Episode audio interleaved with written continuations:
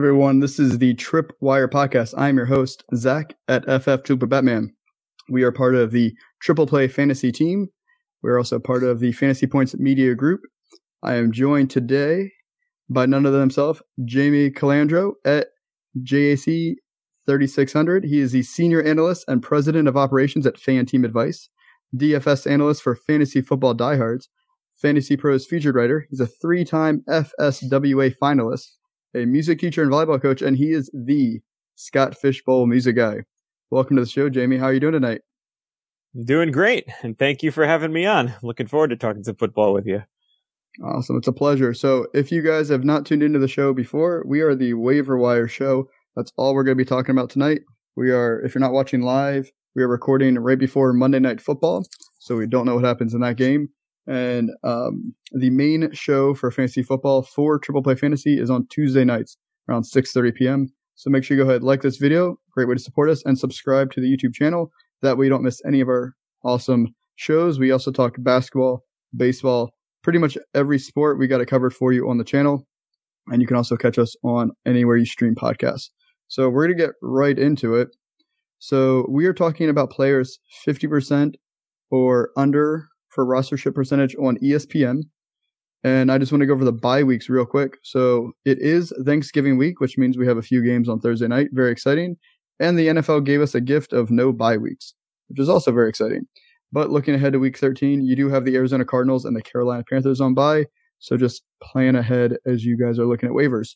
So, Jamie, why don't you start us off with quarterbacks? Who are you looking to pick up this week off the waivers?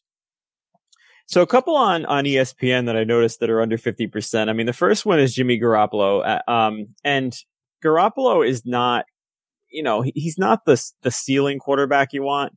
Um, I mean, it's it's now twenty five straight games of two TD passes or less. That's not the one you want to, you know, if you're if you're behind or if you're looking for that DFS upside that you want in your lineup. But the San Francisco offense is coming in every week with with a with a point total of 25, 26, 27, even 28 points. They have 26 tonight against the Cardinals.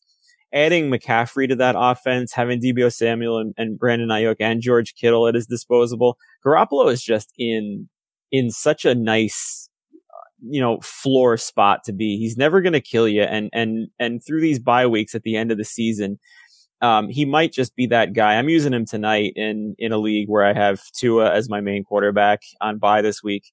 Um, I I plugged in Jimmy there, and and he's just not getting the ownership. So, you know, again, he's not going to win you these leagues, but he's just a nice he's just a nice waiver pickup. That's that's just going to get you to where you need if you got those skill positions. And then the other one, I mean, 38%, people are, people are slow. I think he should have been picked up already. It's, it's Deshaun Watson you know, he's the opposite of that. He's the floor is we don't know what it is. He's in a new team. He hasn't taken a snap in two years. He's got all the uh, all the personal stuff surrounding him that could be a distraction to that in the team. But I mean, you know, we, we got to remember that before before he was he went out, he was a top five quarterback in fantasy, and he has two great running backs on his team. He has Amari Cooper and Donovan Peoples Jones and the tight end disposal at his, at his, uh, tight ends at his disposal there as well. And, um, you know, he is somebody that if you're, especially if you're in a quarterback problem where you waited on quarterback and you drafted a guy who is just not what you were drafting him as Matt Stafford, Tom Brady, you know, who just aren't playing up to their ADPs. Watson is that guy that could take you over the top. No, I, I like those picks, and I mentioned um, Deshaun Watson the last few weeks because um, I've seen his his percentage climb pretty rapidly, but still shockingly not over fifty percent yet. And I actually think I like what you're saying, where he might be one of those stash him now, break in, in case of emergency kind of thing. But also, if you are a like if you're locked into the playoffs now, I would almost just pick him up. Not even that you have to use them because you probably have one of the top four quarterbacks if you're already locked in, but just almost play defense and keep him away from the rest of your league because he could be hot garbage or he could be a top five QB and you would hate to let your league mates get him now for free potentially or really cheap and then they beat you with him in the playoffs. So, uh, not a bad idea to start playing some defense if you're already locked in to the playoffs. Um, so I wanted to talk about some running backs, and I'm just going to go through my top five pickups. Um, that's actually a pretty exciting group uh, for a change this week. So we have Isaiah Pacheco, 43% rostered. Um, I would probably spend about 30% fab on him. Rachaad White, 34% rostered, another 30% fab. Samaje Perine, he's just under 4% rostered, would be about 15% fab. James Cook at number four is 20% rostered, about 15% fab as well. And then finally, Latavius Murray is about 34% rostered, and I would spend about 10% fab. Um, so honestly, all of those are probably serviceable run- running backs for you, depending on your league size. I know I'm basing off some different roster percentages as low as Samaje Perine barely being rostered to Isaiah Pacheco might not be available in your league, but I wanted to talk about him anyway uh, because CEH got hurt. I don't know the severity of the injury yet, um, but he was being phased out of the offense the last couple weeks anyway. And it looks like Pacheco is at least the running back that's going to get a lot of the touches for the your running downs, and he runs hard. I hope he doesn't get hurt, um, but he plays hard, he plays fast, and you're attached to a great offense. So he's one of those guys where I don't know if you have a ton of fab left, um, but you might just want to splash it on him. Um, I don't want to get too much into Rachaad White because I feel like I've been talking about him for two months now. Um, but if you haven't didn't pick him up off the bye week, get him now. Let's see if Fournette is healthy. Even if he's not, it could be at least a 50-50 split. Even or White might even get more carries um, this week. I did want to highlight Samaje Perine. He might be a hot name this week since he just scored three touchdowns. Um, with Mixon going out for concussion, we don't know the severity of the injury, um, whether Mixon's going to miss a week or not. With the new protocols in place, typically most players are missing a week if they do have a concussion. So Perine might be one of those good guys if you are just struggling and you just need some potential boost on your team. Perine might be a cheaper option. So Jamie, who did you have at wide receiver? It does seem like a pretty hot or cold week this week. Yeah, I think wide receiver is going to have. There's a couple that are really going to stand out here. Um, one, I'm going to piggyback off the off the Watson pick, and that's Donovan Peoples Jones, who is 38% owned in in ESPN leagues. I mean, very very quietly in six straight games, he's had um, 50 or more receiving yards and over over 19 yards per catch in that in that time. I mean, even against the Bills, he went 561 and one, 17.1 fantasy points he's had double digit fantasy points in every game since week one, or excuse me, week five, and that's all with Jacoby Brissett. So, you know, once Wat- Watson takes over, I think that the, that elevates, um, Peoples Jones' ceiling quite a bit. So he really, I think, I don't, I do not think he should be on the waiver wire right now. So if he is in your league, I would make him one of the top priorities. And then another guy is Treylon Burks, who is going to be quite popular this week. I think for both of those guys, you're probably going to want to shell out about, like you said, for some of the running backs, 30, 30 to 35% of your fab, depending on the situation you're in this late in the year.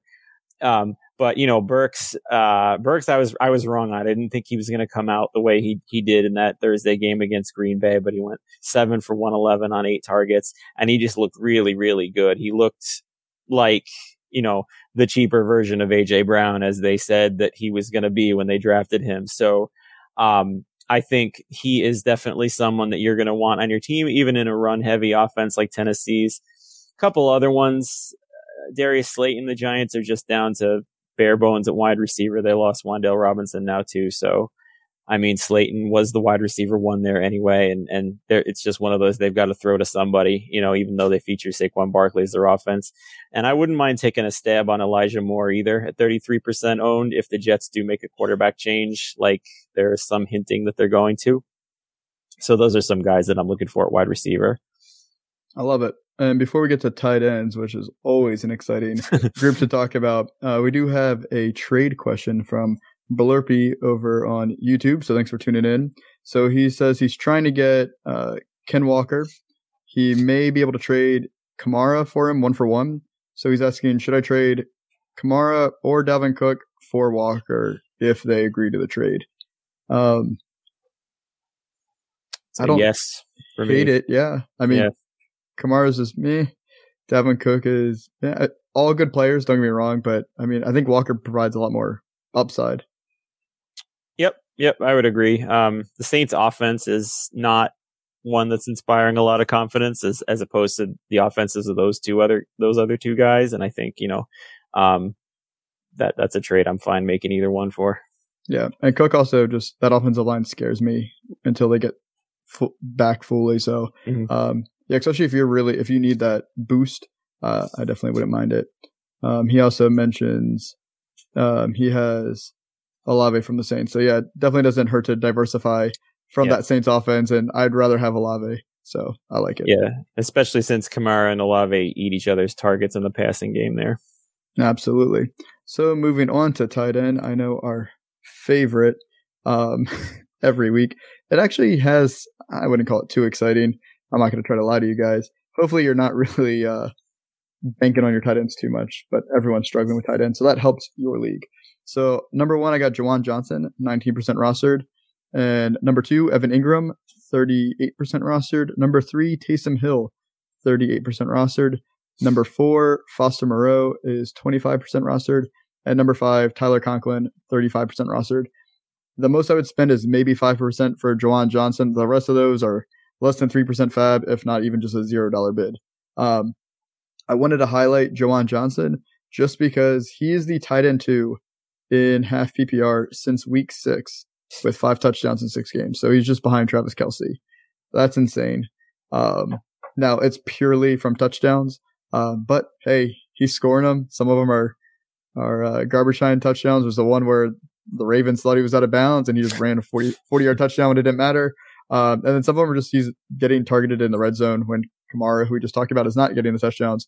It seems to be going to Juwan Johnson. Plenty of risk um, because that offense, as we talked about, um, is not humming.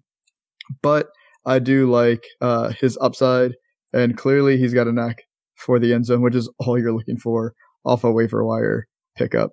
Um, so with that, I wanted to go into the DST stream of the week. This one's I think is actually pretty interesting. So I gave a few options this week. Normally I just do one, um, but I have the Kansas City Chiefs.